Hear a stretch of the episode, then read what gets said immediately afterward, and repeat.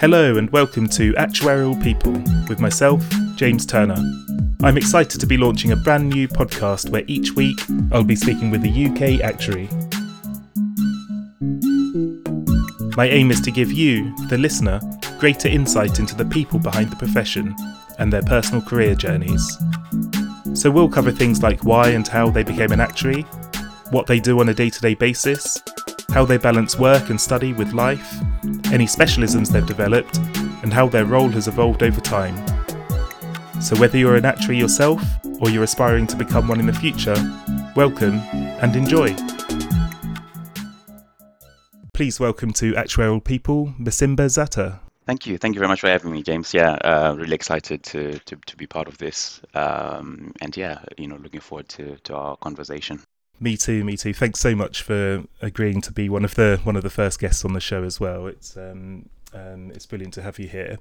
I'd just like to, for the benefit of the listeners, I wondered if you could give a brief overview of where you are today, what you do, and then we'll go back to the very beginning and uh, and find out how you got here. Okay, sure. So yeah, so I'm I, am i am currently in uh, in in tech. Uh, I'm I'm working for Moody's Analytics uh, as a director in the insurance solutions business, um, and that role, you know, is completely sort of you know out of the regulated space, if you like, and you know, sort of commercial uh, focus, and and in sort of helping develop insurance software products. Um, and yeah, I work in a in a sort of cross uh, professional team, if you like, you know, with, with accountants and software engineers and data analysts. Um, you know, so it's it's really you know cross practice, um, collaborative um, sort of environment. Uh, based in London, but work with clients pretty much all over the world. I would, I would, say, you know, maybe with the exception of uh, Latin America, where I think our colleagues in, in America maybe focus on that. But yeah, I, have sort of worked in, in the EMEA, you know, space in, in Canada, um, and and I've worked with clients in in um, in you know in, in sort of Asia as well. So yeah, uh, you know, sort of very broad, very broad role basically across across uh, different uh, countries well, plenty to get stuck into a little bit later. But in traditional fashion, I wondered if I could ask if you could cast your mind back. Can you remember when you first realised that actuaries existed?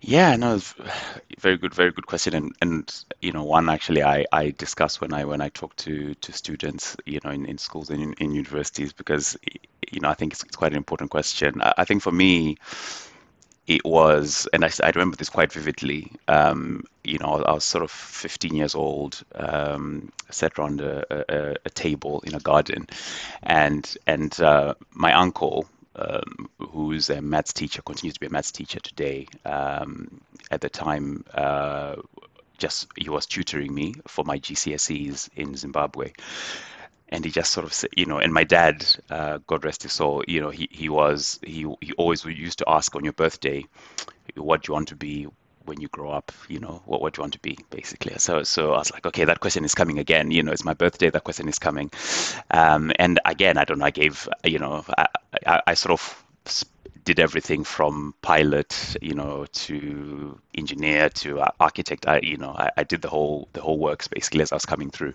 And I think I can remember. I think I, I wanted to be a civil engineer, I think, or something on on this particular occasion. Um, and my uncle was there for my birthday, and he said, "Oh, you know, have you heard of uh, actuaries? You know, in the actuarial profession?" I was like, "Nope."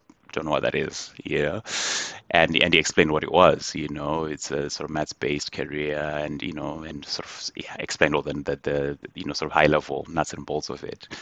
Um, and my dad was like, yeah, you, you you know, you should really consider that. Actually, you know, you, you enjoy maths, don't you? You should consider that. So I was like, okay, um, yeah, I'll, I'll maybe I should, you know, because I never heard of it before, you know. So yeah, that that was that was my first encounter with uh, you know with the profession.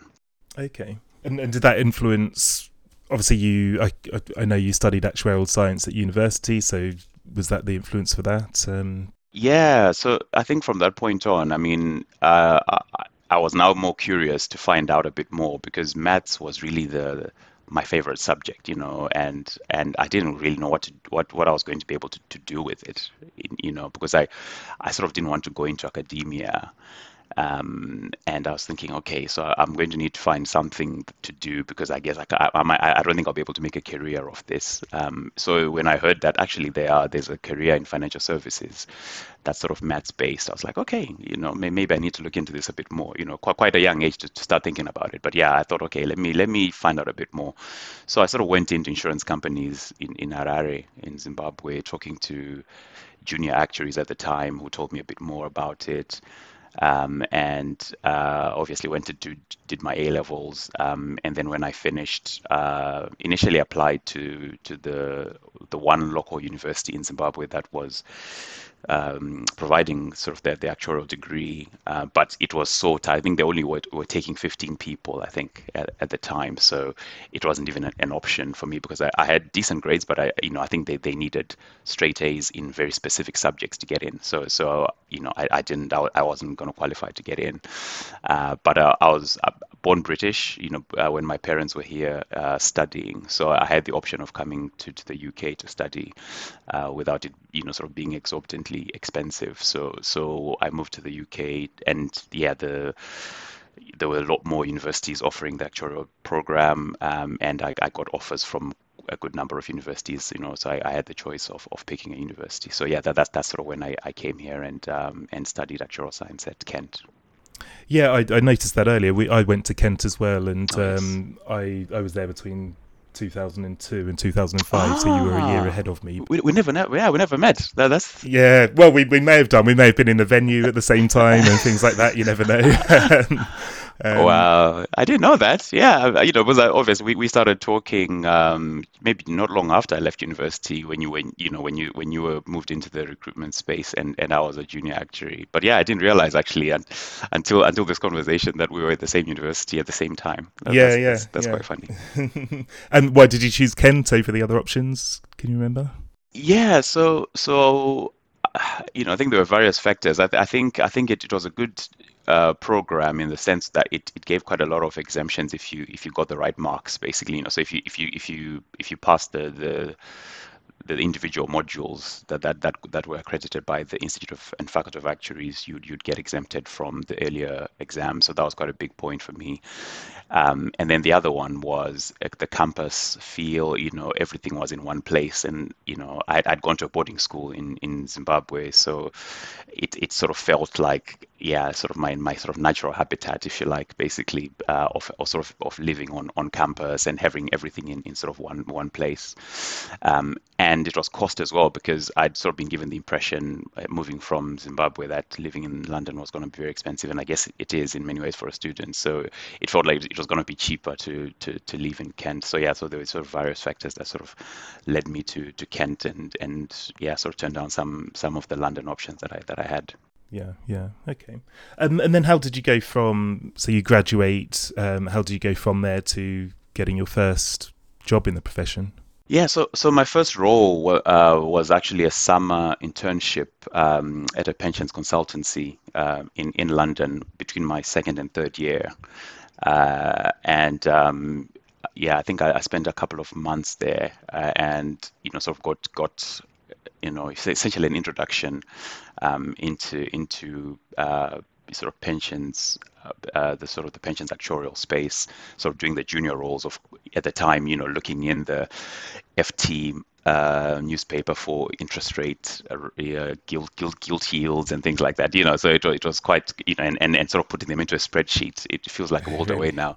yeah. um, and and sort of doing those individual, you know, and, and looking at, you know, being, you know, sort of getting the, the explanations of what what different things were, and and and the concept of of transfer values, you know, you know the, the moving of, of, of your pension from from from one pot to another and things like that, basically, you know. So so that's the way it started.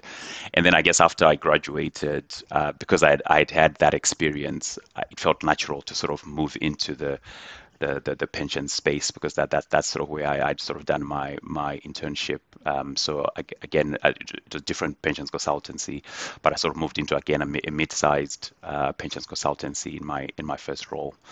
Um, and yeah, sort of stayed in the pension space really for I think maybe about four and a half, five years whilst I was a um, an actuarial student. Yeah, and can you remember what that what that time was like? Sort of balancing work with study, getting to learn all about pensions in a lot more detail. How what are your memories of that period? It was yeah, it was it was very exciting because because I think you know from from a just from a life perspective as a as a graduate, it was it was sort of nice to to to feel that all that work that you'd been sort of been, been doing at university, all that work, all that study was sort of worth it. And and I'd because I'd done an actuarial degree uh, and was now doing an actuarial job, it all felt quite linear and quite nice that oh actually you know I, I I'm I'm doing the work that I studied for and everything like that so so that that was that that felt quite good and you know obviously buying all those sort of things and trinkets that you sort of wanted to, to buy when you were sort of imagining it at university and things like that. So I I I, I really enjoyed those those first years from from a sort of a life perspective. Um, exams were a shock for, for me because uh, I, having got quite a lot of exemptions, um, I, I, sort of arrived uh, in my first role, my first kind of graduate role, with a lot of exams and already needing to sort of take the later papers. Yeah. Um, and and actually because my strength was maths. Um, and and actually the, the first exams I needed to take outside of university had actually little maths. It was now more about application, right? It was now yeah. more about, uh, uh, you know, sort of you know, describe, discuss, explain. And I was like, mm, you know, I, have I've avoided these type of subjects pretty much all my life. You know, I, I, I, I, I dropped history. I think I dropped geography. You know, all, all the subjects where I needed to sort of do any sort of essay type things, I'd sort of left behind basically along the way. And and all of a sudden, I now needed to sort of tackle these right at the start of my my graduate career. So I found that really challenging. And and yeah, sort of ran into failing exams pretty quickly yeah. as a result. Did did you have enough work experience to be able to explain the concepts they wanted you to explain? Was that part of it as well? I think so. Yeah. I mean, it, when I look back, um, you know, I, I always think those those those sort of exams do need you to, to, to have some work experience under under your belt. Um, and actually, as I got more work experience, it actually became easier to, to do the exams because now I had something to, to fall back on. I actually remember when I did my my pensions paper, um, and you know there was there was a question in there. I remember coming out thinking, it had nothing to do with anything I'd read. It literally had everything to do with with with with with a client case that I dealt with in the office. I was like, yeah. So I was like, wow. Imagine trying to do this without the work experience. It would just be, yeah. You know, so you're you're almost an owner hiding to nothing. So so. I think yeah, they're they're definitely tailored to you having at at least maybe a couple of years you know, to, to, maybe two and a half years under your belt, as opposed to sort of you coming out cold, because it is really much about applying the knowledge, not not just kind of doing technical mathematical you know sort of work i think. Yeah yeah. So how, how long did it take you to qualify? Hi guys. We'll get straight back to the conversation in a second. Just a quick reminder that when i'm not recording podcasts i specialise in helping pensions actuaries with their career moves and i'd love to help you when the time comes to explore your options I work with people at all levels, whether you have a couple of years' experience through to senior positions. My approach is different to most recruiters, I started my own business last year and work alone, which means I have zero pressure to hit targets and can just focus on giving the best possible help and advice. So, whether you're thinking of making a move now or would just like to understand your options for the future, please get in touch via LinkedIn or email james at turnerperkins.com. Back to the show. So, I think I it took me, I'd say six, six and a half years, I'd say, six and a half years after leaving university. So I left university. I'm showing my age. Left university 2004, um, and um, I think I qualified mid of 2011. I think, yeah. So, so, so I think, yeah, it sort of, it sort of took a while, and yeah, you know, quite a few papers were, were taken multiple times. Um, but yeah, sort of finally got across the line um, in um, sort of middle of 2011 if if if people are listening to this who are yet to lock in which degree they're going to take, do would you recommend they do pick something that that does give them several exemptions, or or would you perhaps do anything differently? Do you think? Yeah, I mean, I think this. I think I would encourage people to definitely to to get different views on this because I think um, my my my own reflection now, um, and I think I've probably said this to a few people who've asked me, is if I had my time again, I would probably actually have just done a maths degree because I guess again I, I you know I, I, was I was quite quite strong in, in that in that space and I enjoyed it. Um, and I would have done that and, and maybe come out with, with fewer exemptions just to, and then actually maybe go on and do some of the exams whilst gaining the work experience. Because I think it would have still taken me just as long as it did right you know to to, to qualify. But I think it would probably have been a, uh, a bit less uh, stressful around, you know, in terms of just myself, giving myself the, the expectation because you're sort, of, you're sort of coming out of university, you've got a first class degree, thinking, yes, okay, let me go and quickly tidy up these exams and finish them off. And they end up sort of taking another six years to do because I, you know, I, I felt like I, I wasn't maybe necessarily equipped uh, to to sort of tackle those sort of exams. Um, so, I, you know, that that that would be my my advice, but I think I think that's that's based on my background, given the skill set that I had. If if if someone comes along and maybe they they they've maybe done economics or they've done other subjects basically, and maybe not avoided the you know the, the sort of written type subjects as I, as I had done, then they may well be you know okay to sort of do uh, an actuarial science degree with a lot of exemptions and and then you know go in because maybe at least they've got that foundation uh, from a, at least an exam technique perspective to to fall back on but yeah I'll, I'll still encourage I would say you know trying to maybe find a balance and and getting a, a decent amount of work experience before tackling the more application type uh, exams because that's they are really looking for you to apply some concepts which you've seen in the workplace so if you haven't if you haven't worked in the workplace, it can be quite difficult to uh, you know to, to, sort of do justice to those top, you know type of exams. Okay, and if we put exams to one side, just thinking about the actual work while you were still in pensions, what what did you enjoy? Were there any bits that you didn't enjoy? What did I enjoy? Uh, I think I really enjoyed. Um, you know, because I, I, I think the good thing, and the, this the one thing I, I, I really liked about pensions was you were always close to to the end user or you know the the client, uh, the, the the member, the scheme member. You were always close to them basically because you you, you would do you know there would be valuing their pension so that they could move from from one pension scheme to another or you would be settling a, a, a divorce settlement you know pensions uh, being settled for divorce purposes or or pensions being settled for bereavement you know so it felt very yeah, you, you, I really felt like I was, you know, so adding value, you know, to, to, to society. You know, actuaries tend to be these people that people don't really hear about or, or know about. You know, they just sort of stay in the background.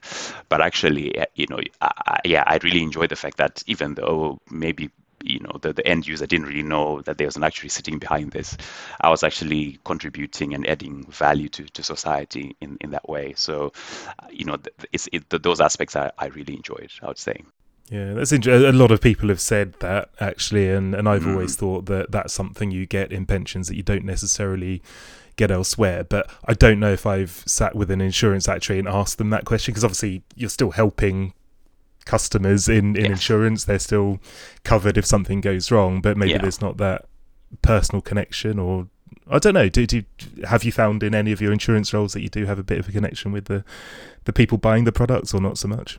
No, it's it's it's a lot more removed. I, I guess maybe that connection is happening elsewhere in the business. So so it it may be customer services teams or in the underwriting teams. You know, so there'll probably be other other teams in the insurance company that maybe have that closer connection.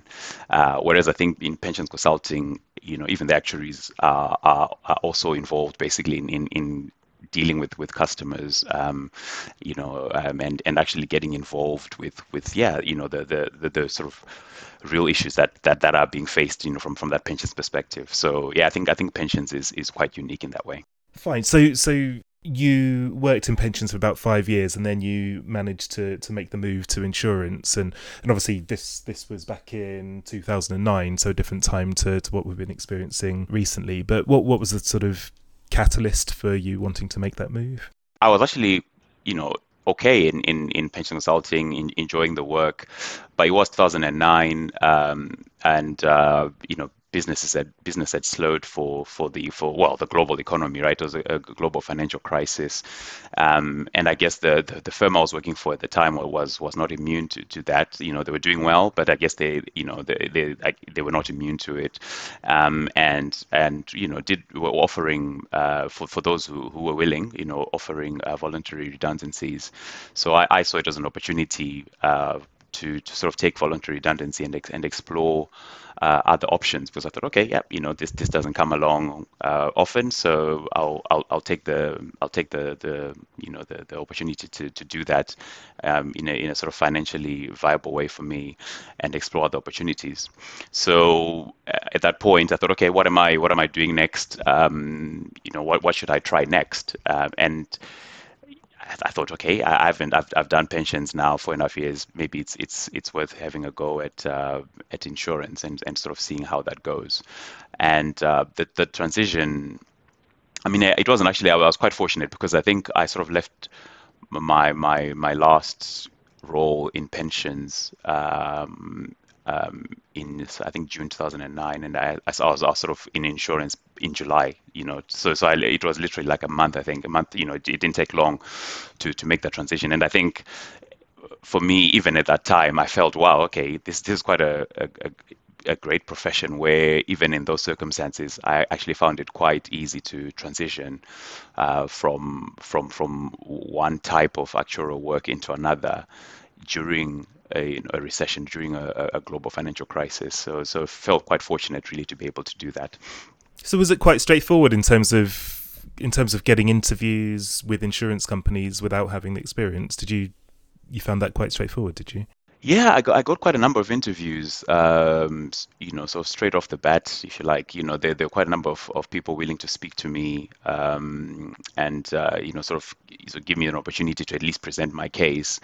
Um, I think it was still quite challenging because I think maybe at, at the time, it, it, it's probably got better over, over over over the years. But I think our our profession felt quite siloed. You know, you, you were a pensions actuary, an insurance actuary, or you know, life insurance actuary, GI actuary, and and making the transition from one to the other always felt quite quite tricky um, back then. You know, so I, I, felt quite fortunate to to be able to to sort of do that, um, and I and I think maybe that sort of happened because I was I was moving from pensions consulting into an insurer that whose whose main business was actually buying out pension schemes, right? You know, so so I, was sort of in, in this unique position where I understood their product probably m- more than most people in, in, in, in the in the in the actuarial team. You know, so it, it, it actually made sense for for them to recruit someone like me, who's who was coming from a pensions consulting background, to sort of say, "Yep, I, I understand this product inside out." You know, uh,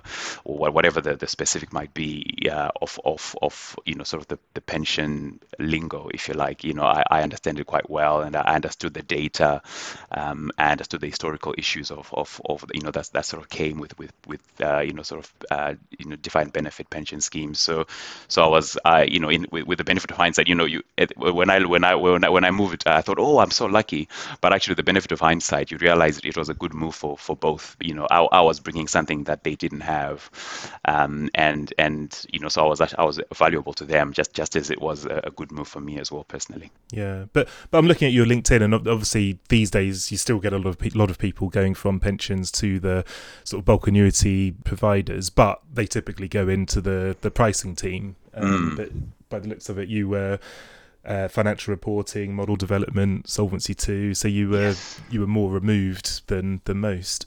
Yeah, yeah, no, I think that that's that's a good point. Yeah, and and actually, the, you know, I, again, it's it's quite interesting because I remember when I attended the interviews for, for that role uh, that that that got me across from from pensions into into insurance. I, I would come out of the meeting or of the interviews thinking, did I say the right thing? You know, was that even the, the right thing to say? Because it was it was quite a unique role, and you know, even in this firm, as you said, you know, there, were a lot of people who had come from the pensions consulting space into the pricing roles.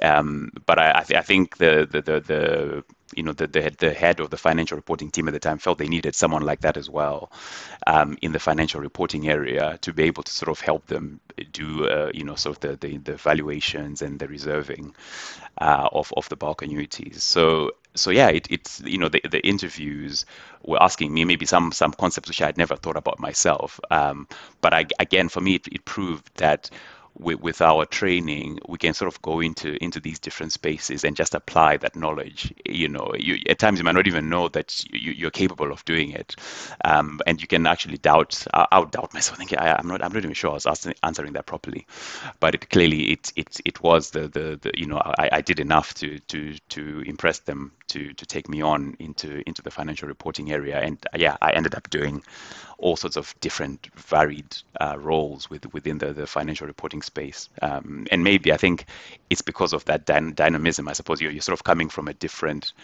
um, practice within the actuarial s- space. So I guess I, I was sort of already coming with with that open mindset of yeah i'm willing to to try different things and and to explore you know different areas and to to sort of learn because I, I, again you know if if i've moved from pensions to insurance i've already demonstrated that i'm willing to to to learn and and upskill myself or you know or to, or pick up concepts which i haven't come across before so i think that helped to for me to sort of delve into to different areas. Yeah, yeah. So one one of the reasons I was so pleased that you're coming on the show is because not only have you moved from pensions to insurance, but you did it long enough ago to really you know, I mean, you've been in insurance longer than pensions by far. So I'm, I'm, I'm kind of interested to sort of get your views on what it's really like with the view of helping people that are perhaps thinking about making that transition or even even graduates thinking about which um, which sector might be might be best for them. Um, I wrote down sort of three categories that often come up in in conversation when people are, are weighing up the the pros and cons. Um, the first one is variety of work. Obviously pensions actuaries they they want as much variety as they can, or, or, or, many of them do. The view is that in insurance, there's there's arguably more variety of work because of all the different products and the different distinct teams within an insurer. But what what's your experience been in terms of variety of work? Yeah, and I think I think it's a it's a fair point. I, I think, but I think with most things, it, it really depends on um, on the employers you work for because, you know, I, I I've, I mean, I don't have personal experience personally, but you know, I've I've spoken to people who, who've worked in in pension consultancies where their role is is quite limited to I don't know uh, a certain number of clients or whatever, and and and it's easy for for for the work to not be as varied as maybe they might want. Um, and conversely, um, you know, I, I, certainly worked for for an insurer um, where yeah, I was just allowed, you know, over a three-year period to do loads of different things, basically very, very varied.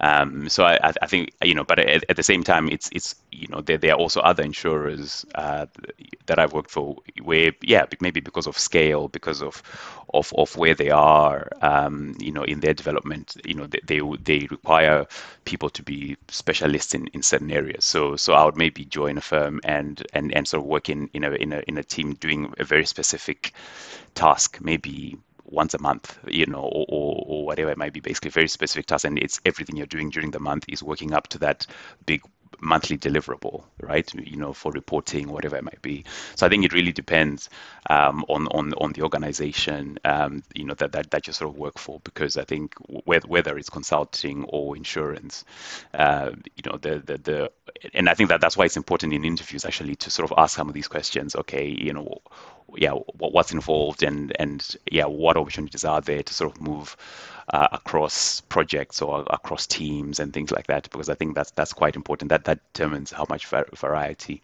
you sort of get in your role.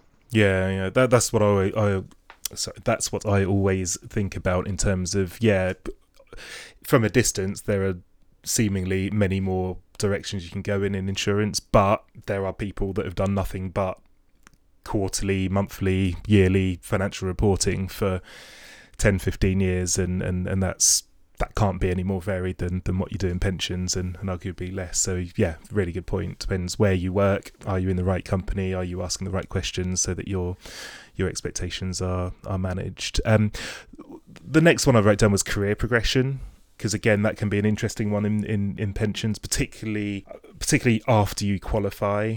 Um, it can be a little bit less clear in terms of what the different paths are, what you need to do to get more senior, what things you can do to sort of push your salary beyond sort of 80, 90, 100k.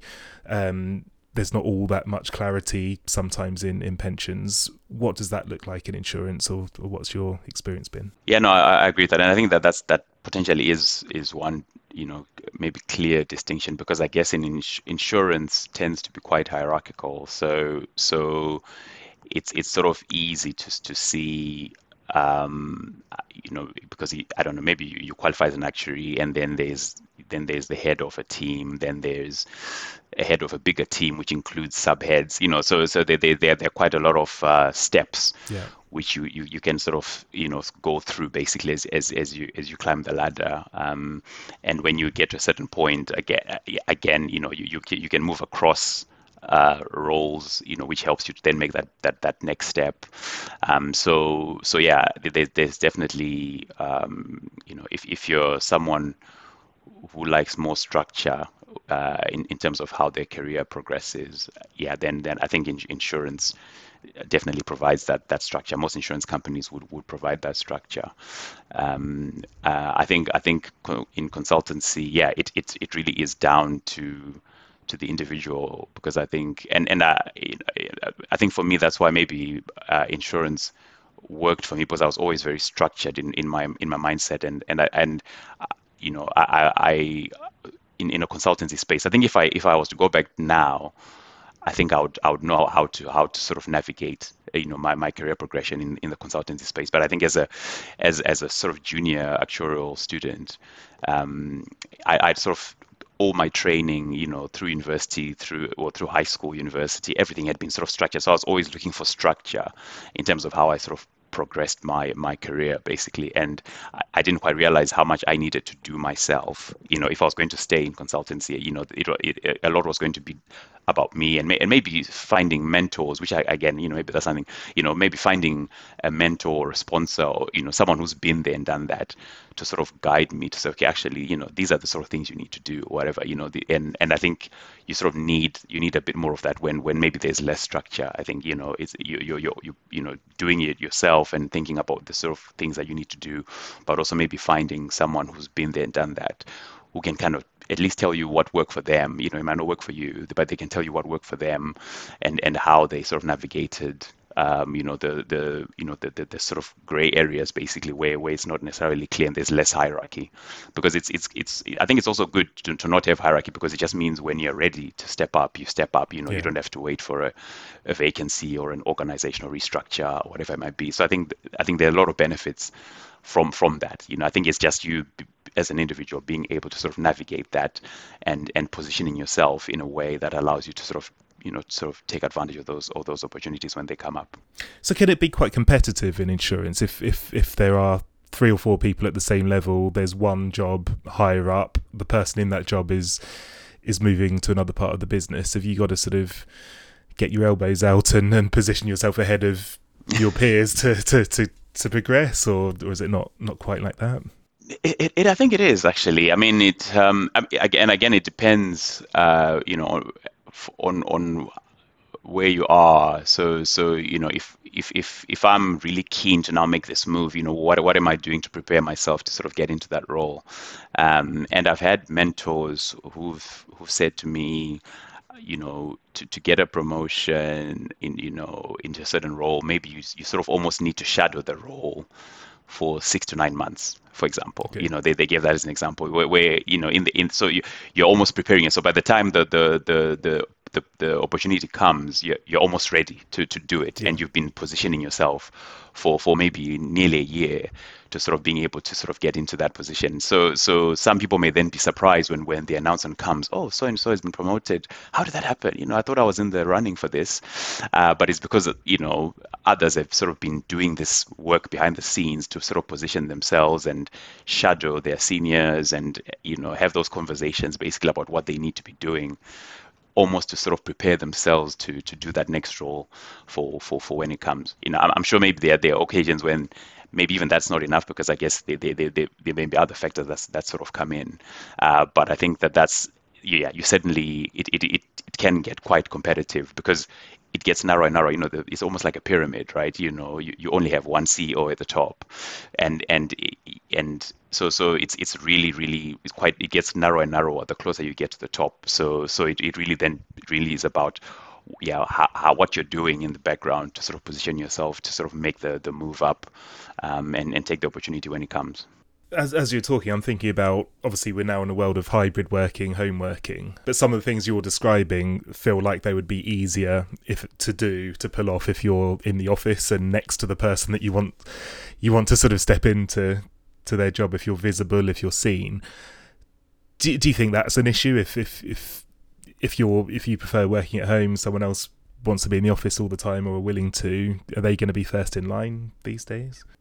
Yeah, it's a, it's a good one, and I, I don't know if I've got the answer to that because I think I think um, I think some organizations, uh, you know, the, the, the, majority, if it, again, so so it, I think it's it comes down to the culture of the organization. So so some organizations will have loads of people working at home anyway. So so it's almost an even playing field for, for, for everyone because pretty much everyone is working from home 90% of the time.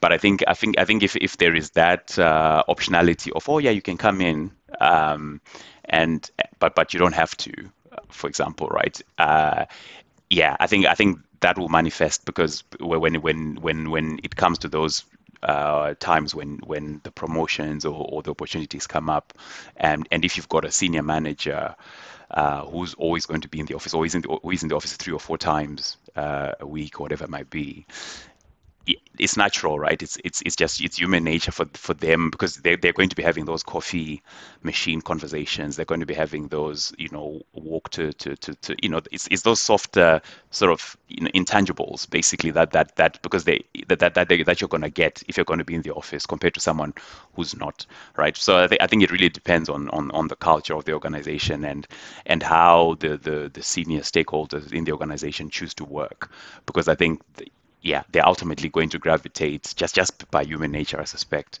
to, to the people that they you know they're they're spending time with and people they're seeing. And actually, because you're you're there in the office with them, um, you're, you're you're getting to sort of understand you know the sort of things that they they they they value um, in in in you know their subordinates and things like that. So so it does create a disadvantage, I think, if if you've got senior management that that's sort of constantly or, or regularly in the office.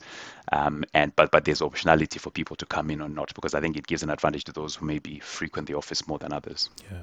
Okay.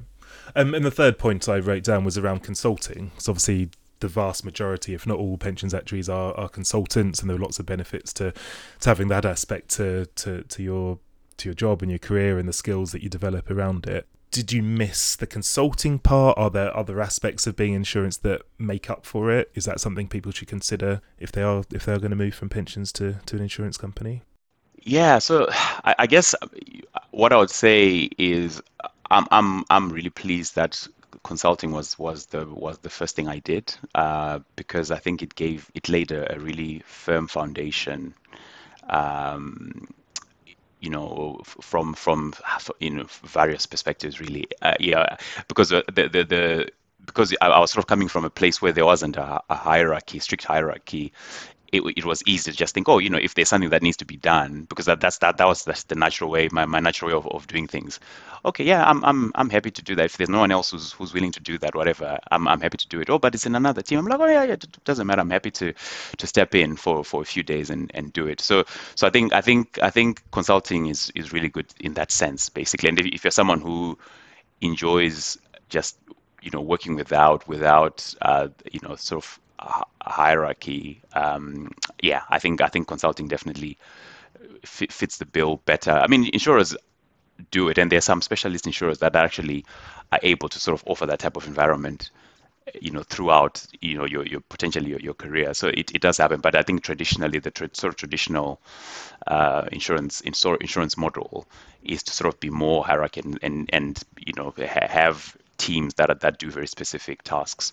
Um, and yeah, I mean, uh, yeah, I, I think. Uh, did I do, do I miss it? I, I don't know. If, I don't know if I necessarily because I think I've probably found a way to incorporate that into into what I do um, and and even in my career. So so if if I've ever felt that I'm, I'm getting to a point where I'm starting to feel siloed um, in what I'm doing and, and unable to sort of do other things, then I, I look for opportunities, you know, if, if not internally, externally, you know, to sort of see if I can continue to, to sort of do that. Um, you know, so so yeah, you know, I, I think I think yeah, yeah, the consulting um, foundation is for, for me is, is, is really important. Was really important, and and even to, to this day continues to to, to shine through. Um, and I think if someone sort of enjoys that and, and they thrive on that, because you know, I, I use it as a as a tool, but I was quite happy to to also try different things. But actually, if if, if someone for them that's the most important thing, then I think yeah they should continue and and, and continue to, to sort of do it. I think and and and work in, in sort of the consulting space. Yeah, yeah. Um, so you you, you specialize in life insurance. Um, I don't know if you've picked up a bit of general insurance experience along the way or not, but what what is it that you love about working on the life side? Um, yeah, so I, I think it's it's um Wow, you know, I think the initially it was all the the, the modeling, but it, it took me back to, to to maths basically. It took me back to sort of the the, the sort of hardcore um, mathematical concepts, statistical concepts, uh, which which I'd enjoyed, um, and you know, understandably did not hadn't seen much of in, in pensions, but pensions is is is you know is, is sort of you know, the, the the focus is a bit different, and the, the you know the the math certainly in, in the pension schemes I, I was working in was well, yeah it wasn't like yeah so hardcore stochastic modeling or whatever you know the, the really sort of complex complex mathematical um, concepts so I think I think initially I, I really enjoyed that because I was like, oh, okay, yeah, it's taking me back to sort of that passion uh, of, of maths and, and sort of helped me, you know, sort of build a career based on that, basically sort of doing some some some really sort of interesting um, modeling. Um, and then um, because of the, the, the sort of structure, uh, you know, the, the sort of hierarchy structure, um, there was also, I guess, the opportunity of, of more sort of the, the traditional people management role basically. So so I, I do my work but also I also get to to manage other actuaries who are doing their work and and and developing their careers and things like that. Um, you know it's more hands-on it was more hands-on. Um, and I think that, that was, it was probably going to come you know if I'd stayed in consulting you know, to, to an extent, I suspect anyway. But I think you know because the teams are much larger you know so you can, you can easily manage a team of 30 or 40 people uh, in an insurance company uh, just a team of actuaries basically right? You know doing doing different tasks. And i i, I quite enjoy um, you know that, that that sort of role of of leading teams and helping helping people to develop and helping people to sort of grow in their careers as and, and in their roles as well. So so i think that was quite a, a, a big thing for me. So yeah, I, would, I would sort of, sort highlight that as as something that I, I sort of enjoyed when I when I moved across. Yeah, if if if any any people at university are listening to this, um, would you just say they should just apply for all sectors and see what happens, or is there anything they should start thinking about to perhaps determine whether they're more suited to life or to GI or pensions, investment, and so on? Yeah, I think I think I think what I would say is get, get as much um, get as much exposure as you can, you know, to, to, to, to those different sectors, you know, so whether whether it's it's attending talks or, uh, or, or following people on on LinkedIn um, who who work in these different sectors, um, because I know quite a lot of actuarial societies uh, at, at, universities bring speakers to to come and speak. So, you know, if they're not doing it already, I, I, would I would say encourage them to bring speakers from all those different sectors, so you hear a bit about what each of those sectors, uh, you know, in the actuarial space, you know, what, what they're doing, what, what what it entails, what it involves, and it's asking all those questions, you know, about uh, you know the type of work, about the the career prospects, about work-life balance, you know, asking all those type of questions. Because I think it's only getting those insights that that sort of give you uh, the, the, the, you know at least a, um, uh, an insight into into what all those different roles involve, and if you if you are you know um, in a, in a position where you can choose because it can be quite difficult because again graduate roles can be quite competitive depending on where we are in the in the economic cycle. If you are priv- privileged enough to be able to choose then at least you can then you can then choose a sector which you feel best fits you know what what you're hoping to get out of your career but also don't you know uh, because I, again because of of how things have panned out for me i would say don't get too hung up on where you where you land your first actuarial job. Just just get a first actuarial job. I would, I would say you know um, you know if, if you've got the, the privilege of being able to choose, then great. You know choose the one that you feel fits well with with where you want to go. But if you don't have that or you you are not sure, that's fine as well. Just just get get a get a get a role um, grow in it, pass your exams because they are generic anyway across across all those sectors initially, and pass pass your exams, and then sort of see where you are in in two and a half years, three years. See see where you are. If you're enjoying what you're doing, then continue to do it. If you think I want to try something else, then you try something else. Um, but I think yeah, you know, I, I wouldn't get too hung up initially because you know it's there, there's still a lot of growing to do after you've left university um, in terms of your your career. So yeah, allow yourself that space to to grow unless you are you are double sure of what you want to be doing. You are a visiting lecturer at Queen Mary University. So when when you go in, are you are you teaching them maths, actuarial science, or are you? Is it more along the lines of what you said in terms of trying to give them insight into what actuaries are, are doing? Yeah, it's actually the latter. Uh, so so um, I sort of go in. I, I, you know I'm, it's it's a you know really good actuarial uh, program and they've got really good lecturers teaching them all the technical stuff. So I was like, you know, I don't need, to, you know, you guys are all very intelligent you're, and you've got very good lecturers teaching you all the, the technical stuff that you need to pass your exams or get exemptions. I, I actually want to give you the bit which I felt maybe I didn't get enough of myself when I was coming through, which is the the, the professional development, you know, the you know this is what this is what happens these are the options that are available uh, you know, in, in the in the market space, um, whether it's for internships or graduate roles or or beyond, basically, you know, and, and getting them to start to think about okay, what am I going to do with this? Because you know some students come onto that course uh, and they're doing an actuarial science degree, but they're actually still unsure about what it's about. You know, they they, they it's been recommended and and yeah, it, it aligns with their strength and everything like that, but they're actually still unsure about what, what the career itself entails. So, and you know, in many ways, I, I, I was probably a, a, bit like that. I was really, really sure what I wanted to, to do at, um, at university, and I pretty much aligned everything up up up to that point from from the time I heard about the the, the profession to getting to university aligned everything to sort of say, yeah, I need to go and do actuarial science.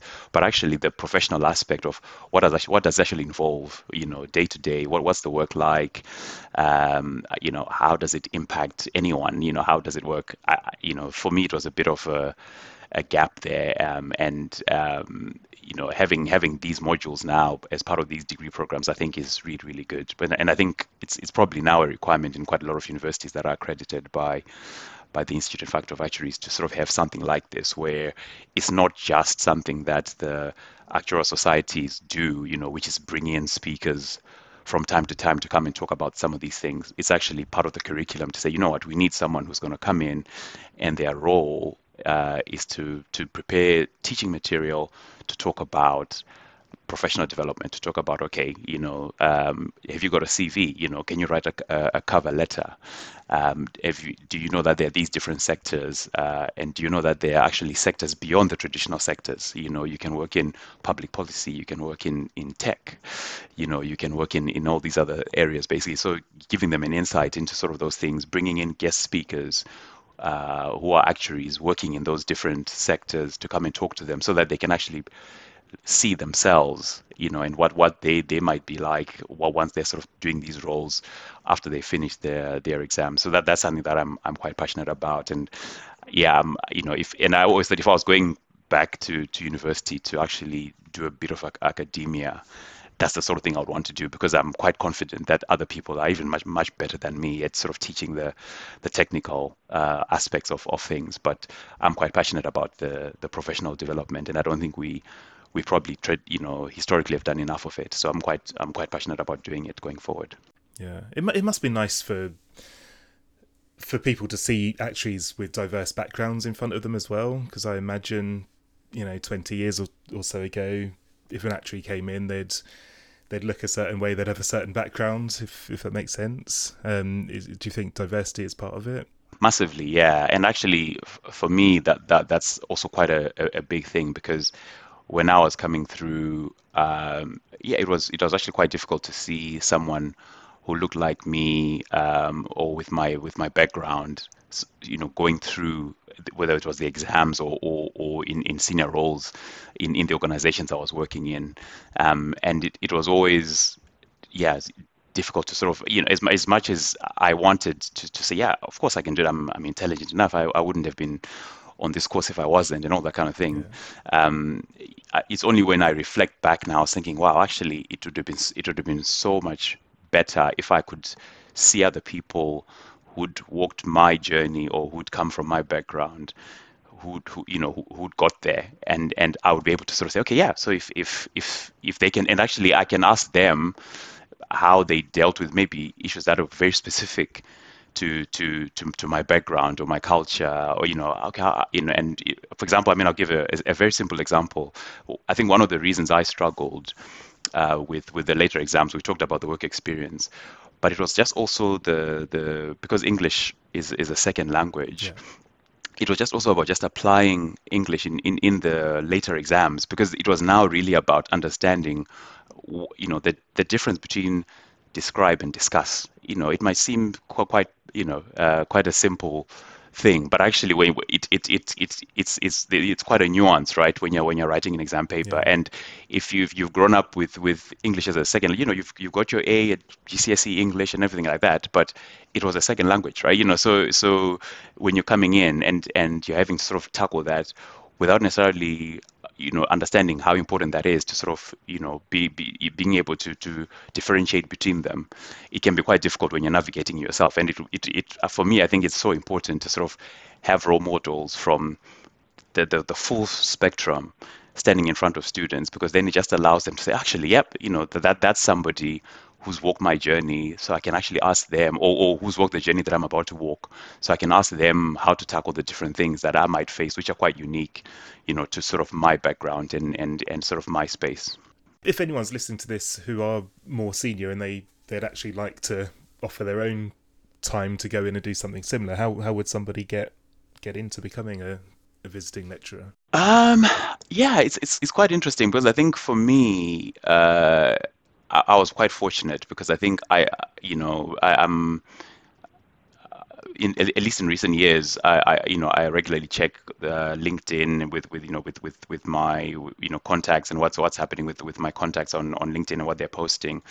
Um, and one of my one of the people in my network uh, is is the lead uh, lecturer uh, at at Queen Mary. Um, you know, and and he sort of you know he he will post you know normal stuff about about what's happening at the university but on this one occasion he posted that oh yeah i have got a i've got a role open for for a visiting lecturer you know in the department to to do this module and I was like, that's perfect. You know, I've, I've been looking for, to do something like because actually it's something that I'd really wanted to do, but I just couldn't find a way to, to get in because I, I, I don't really know how to how to get in. So when when he advertised for the role, um, yeah, it, it was there. He posted it, and I was ready. So it was literally, uh, you know, sort of a, a, LinkedIn find basically, and and a, and a really great one for me because it's something that I I'd wanted to do.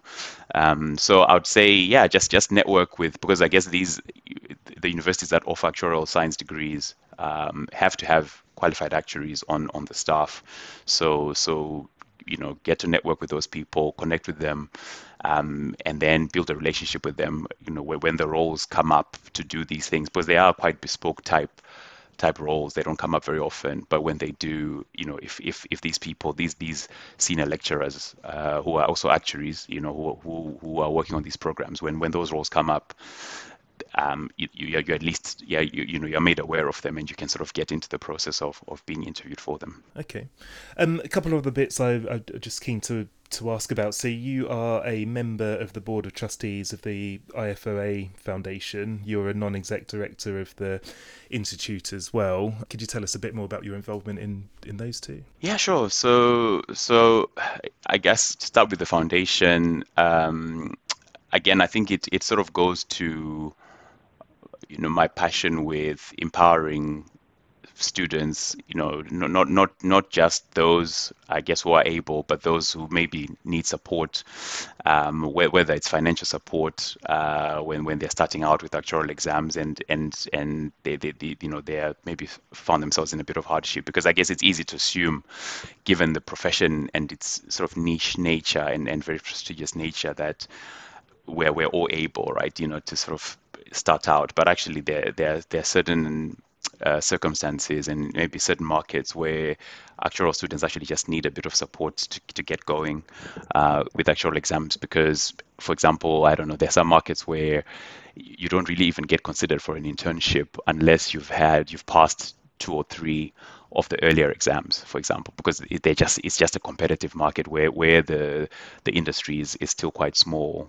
So, but then you know if we want to to grow the profession and, and make it more diverse, those are the sort of people that we need to get in, um, and and the foundation sort of supports those you know those, those types of students basically if if they are in in hardship, financial hardship, um, and it also offers the the mentoring piece that we you know I've sort of been mentioning that you know the the just to sort of give early career students you know that that that sort of guidance of okay this is how you navigate as you're going through your career. Um, understandably uh, certainly in, in the UK and um, you know so Western countries the, the the the employers are very very good at this. They they they, they will have internal processes um, and internal mentors but if you go more broader, uh, as, as, we're becoming sort of more global as a profession, you, you tend to find, you know, there there are some other countries where that that not, not necess- is not necessarily a given, and and actuarial students do need that support basically because they may well be the only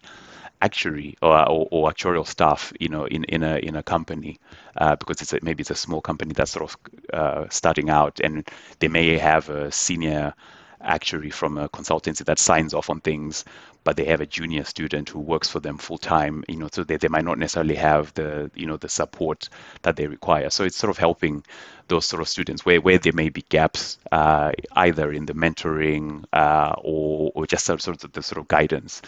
Um, so yeah, I think that uh, it's, it's a, the foundation is sort of doing some great work there. And then the, the council role uh, is yeah, I mean, for, for me, it feels quite a quite an honor to having come through as a student, um, to to then get the opportunity to, to sort of help govern the the the profession, you know, the the the professional body that looks after students, that looks after, uh, you know, our public interest uh, as actuaries. Um, you know, and, and sort of make sure that yeah, we, we are yeah, we're, we're doing what we say we need to be doing, um, and and and essentially being there to to provide oversight to to the executive that that run our, our profession. Um, I think is, is, is quite an honor because I, I never imagined myself sort of doing that. Um, so yeah, I'm, I'm quite honored to to do that and something that I that I enjoy doing. Yeah. How how do you fit all of this in? Because you've still got the day job. I know, yeah, and I think that's why I, I you know I credit to to Moody's um, because I think they, you know, they they are very flexible. You know, you, you it's it's a it's a very packed day job. You know, there's there's there's a lot that that that that has to be done. But I think as long as it's done, you know, and you can sort of work around whether whether it's it's I don't know, you know, so starting the day earlier so that you can you know attend a, a, a, um, a voluntary uh, board meeting basically later in the day or or whether it's working uh, the odd weekend so that you can you can free up a Monday morning whatever it might be they're, they're really flexible um, in in that sense as as, a, as an employer. And I think I think you know I think I can I can think of many places where I just wouldn't be able to to, to do that. So I think again it, it really does come down to where you are as um, you know sort of as you know in terms of the, the company the employer that you work for or the business you set up. You know some some people will, will run their own businesses. So it, it really depends on on on where you are with that. Um, and I think the other thing as well is is you know picking the right extracurricular activity. So for example the the, the, the visiting lecturer role uh, only happens between January and March, you know, in, in, in the calendar year, um, and so so so it doesn't it doesn't occupy you know the, the rest of the year. The, the board meetings they're probably four or five of them a year whatever, you know. So so it it will look like a, a lot, but actually it's I, I sort of managed to sort of spread it out quite nicely during the year, basically. But it's you know there, there's sort of just then always something that I'm passionate about outside of the day job that I'm that I've sort of got going uh, alongside you know so during the year.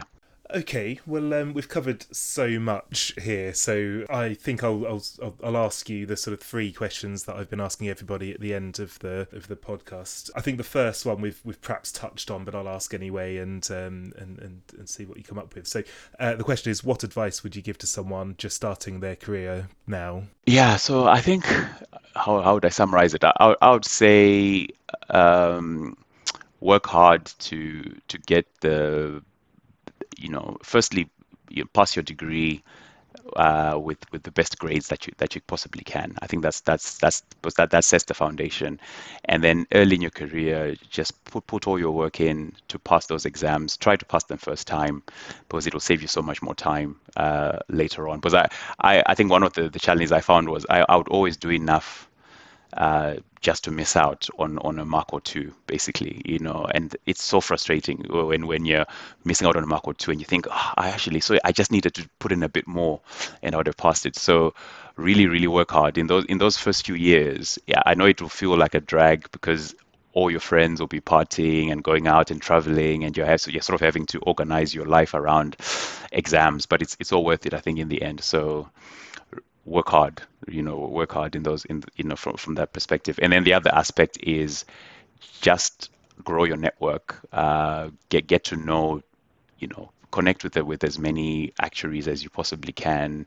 You don't you don't have to necessarily be speaking to them all the time whatever but i think it's important just for you to to be able to sort of hear what people are doing what's topical what are the important matters you know what, what are the things that are going to be coming up what's what, what are actuaries sort of focused on, um, you know, in, in, in the moment. Because again, when it comes to you either applying for roles or attending interviews, that helps so much to sort of show that you're you're on top of, of things in, in terms of your knowledge. So I think those those are the sort of two things I would, I would highlight.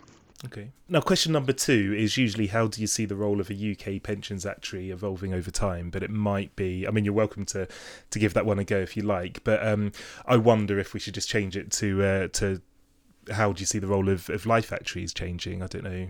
Don't know if that's more appropriate and any views on that. Yeah, I mean, I'm I'm, I'm happy to actually touch on. I'll, I'll touch on both. I mean, the. Okay. I, I mean, I'm no longer a pensions actuary, I suppose, uh, and um, but but uh, I I think um, you know from from now the outside looking in uh, I, th- I think the role is going to be very very important. Uh, probably the, I, I, would say there's a window where it's, it's going to be critically important i think because there are a lot of uh, defined uh, benefit pension schemes uh, which are closed to new members uh, and I think the population within those pension schemes is probably maturing now. It's getting to that point where it's it's sort of maturing to to maybe the majority of people within these schemes are now pensioners as opposed to people waiting to retire, you know, deferred members. So so I think there's going to be a lot of work uh, for pension pension scheme actuaries, you know, uh, to decide either to to continue to run these schemes as they are, to combine with other pension schemes, you know, uh, or to, to to ship them out to insurance companies, basically, you know, to do buyouts or buy-ins and things like that. And I think there's going to be a lot of work. Uh, so so I think it's yeah, it's it's going to be an exciting time uh, to to be in the pension space. I think over the next of 10 to 15 years, and I think it's it's yeah, it's it's kind of reaching that point where these closed books basically with these maturing members uh, yeah it's, it's it's it's just going to create quite a lot of work i think uh, in in that in that space and then I think generally as an actuary, yeah, you know, I, I, think I think our future really depends on us staying on top of the ball on the issues that that that are that you know that that the, that matter to people in in in this current age, in this current you know moment that we are in. And uh, I'm thinking about climate change. I'm thinking about biodiversity. I'm thinking about data and generative AI. Um, you know, th- those sort of spaces where I think they transcend all the areas. So that again, this is where I think it's so, it's so important now for actuaries to sort of think of themselves, you know, as actuaries, not as life actuaries or pension actuaries, or because I think I think there there are issues that are now coming up, which we are going to have to deal with across the piece basically and not necessarily just think about it as a oh yeah that that's a that that's a life thing basically or that's that's a pension thing that's a GI thing. I think these some of these issues are going to transcend everything that we do. So it's I think our future really depends on us applying ourselves and applying our skills to sort of tackle or help society tackle those issues um, in in the spaces and spheres that we work Fantastic. Well, um, my final question is: What are you looking forward to in the next twelve months? And most people have given one one example from work and one personal. Okay, great. Um, one example from work, uh, because I'm I'm in tech. Uh, you know, the obvious one is is uh, generative AI and, and machine learning. So that that that's a big that's a big topic for us. Um, and and I think you know I'm looking forward to to supporting clients uh, in in that transition and and and helping to develop solutions that that help clients to sort of make that transition because I think uh, you know across our our industry um, in in insurance um, and pensions I think you know there there there quite a lot of um, yeah, there's a, there's a lot of benefit that's going to be had by by adopting this this this technology that's coming up, and we we have to do something with it because if we don't, it will you know we'll be we'll find ourselves having to react to it. So I think it's it's about sort of being proactive, and and making the best of what we can with what we currently have, and sort of developing our processes and, and systems with that. So yeah, I think that that's something that I'm I'm, I'm looking forward to, and something I'm looking forward to again applying the the actual skill set in sort of those non-traditional spaces. Uh, from a personal perspective, um, yeah, I, th- I, think I've you know I've, I've got a, a, four and a half year old son, so he's starting he's starting reception uh, in in September. So you know it's uh, I don't know if looking forward is the is the right word, but but I think yeah, it's it's been amazing to to sort of see this little person grow uh, and and and get to a point where he's he's now starting school. So and and I've been told by those who've gone before me that it it brings it's it's a yeah, it's a completely different ball game, right? Because it's it's sort of changing the, the the schedule and changing everything. So so I think over the next year, that's something that yeah, I'm, I'm relishing um, and and and sort of looking forward to to to, to doing. So, so we both went to the same uni, and we've both got a four and a half year old starting school in September. Oh, nice, uh... brilliant! yeah. play dates. I see play dates in our future, James. and listen, if, if anyone's listening to this, and for I mean, we covered so much. There's so much to what to what you do. So there could be any number of reasons someone might want to um, to get in touch with you. Is is LinkedIn the best way? Are you happy for people to do so? Yes, please. Yeah. So you know, I'm, uh, I avoided LinkedIn uh, until about 2016. Uh, actually, not even that. I think maybe 2017, 2018 and I don't know when I look back now, I, I honestly don't know why because I, I think I was just very uh, I, had a phobia of social media basically, um, and you know I sort of bunched LinkedIn into that. I was like, no, I don't I don't do any of the the social media platforms, but I, I can't recommend it enough now because um, my my current you know I've I've as I think we've already discussed about about my roles um, and how some of my roles have, have emerged from LinkedIn um, and the networking that I've got from that. So yes, you know I, I really encourage people to connect with me. I'm really happy to to to co- carry on conversations on on LinkedIn um, going forward. So yes, and uh, LinkedIn is the is the best way. Okay, well. All that remains to say is thank you so much. I'm actually already looking forward to listening back because we covered so many different things there, and um, it's been an absolute pleasure. So, thank you so much for for your time today, and uh, yeah, all the best of luck with um, all of the different no, thank, thank, thanks, James. Thanks, thanks for having me. Uh, I was just thinking back before we started that. I think, yeah, I've, we've known each other for, for, over 15 years, I think, or something. You know, like it, literally, you've been there yeah. through most of my career since since I started. And as it turns out, you know, th- through most of my my life in the UK, you know, because we're at the same university. So, so uh, I'm, mm-hmm. yeah, I'm, I'm really, I was really pleased that that you invited me to to, to do this. And um, yeah, I'm, I'm, I'm really glad that that we are having these these conversations because I think they're they're so important. So thank you so much for for having me. Um, and yeah, I'm looking forward to to listening to to future uh, podcasts that you're gonna you're gonna do as well. My pleasure. Thank you very much. Thanks for listening to this episode of Actuarial People. Please don't forget to subscribe and consider leaving a review. If you have any questions or feedback or any suggestions for future guests, please contact me on info at actuarialpeople.com. This podcast is sponsored by my recruitment company, Turner Perkins, and you can contact me there at james.turner at turnerperkins.com. Hope to see you again.